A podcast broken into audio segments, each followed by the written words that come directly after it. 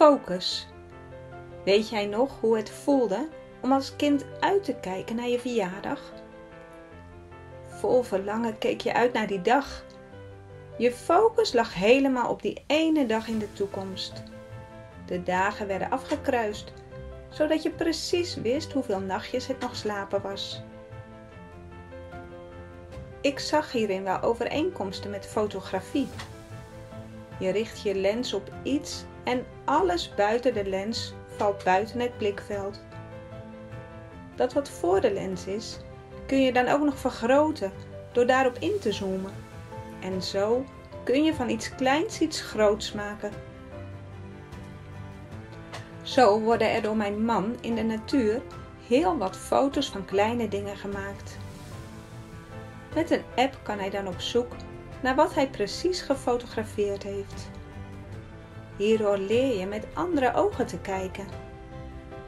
Ik las pas een stukje van iemand die in zijn eigen tuin wel duizend verschillende soorten planten en dieren had gezien. Dan gaat het je toch duizelen als je dan bedenkt hoe groot de schepping is. Als het kleine al zo groot is, hoe groot moet de schepper dan zijn? Door welke lens kijk jij? Door de lens van de tijd?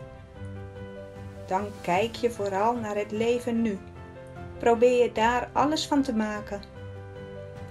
Of kijk je ook in een breder perspectief, door de lens van de eeuwigheid? Weet je dat er een leven na dit leven komt? Een leven wat eeuwig duurt? Eeuwigheid is een bestaan zonder einde na ons korte verblijf op deze aarde. Vaak zoomen wij in op de dingen van nu, van ons leven. Wij denken vaak groot van onszelf en klein van God. Alles buiten ons blikveld valt dan weg.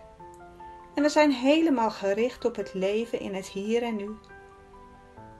Zijn er zorgen, angsten, problemen en ziekten, dan zoomen we daarop in als we erover nadenken hoe het verder moet, zien we geen uitkomst. We zijn dan zo met onszelf bezig alsof we alles zelf op moeten lossen. Maar we mogen onze blik richten op God.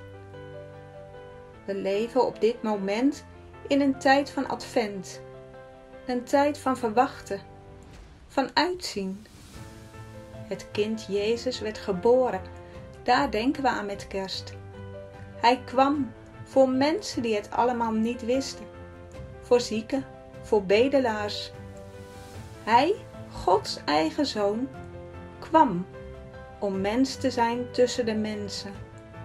Hij kwam om een last te dragen die wij niet kunnen dragen. De straf die wij verdienen door al het verkeerde wat wij doen, wil Hij van ons overnemen. Hij die zelf gezegd heeft: Komt herwaarts tot mij, alle die vermoeid en belast zijt, en ik zal u rust geven. Als we dat weten, komt ons leven in een ander perspectief te staan. Dan gaan we kijken door de lens van de eeuwigheid. Dan zien we mensen om ons heen die ook van Jezus moeten horen Richt daarom deze kerst niet alleen de lens op jezelf. Maar kijk of er mensen zijn die de Heer Jezus nog niet kennen. Wat kun jij voor hen betekenen? Bid of jij een lichtend licht, een wegwijzer mag zijn.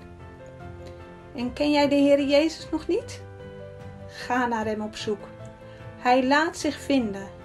Hem zoeken doe je door met God te praten bidden en te lezen in zijn woord, waarin staat in Matthäus 7, vers 7: Bid en u zal gegeven worden.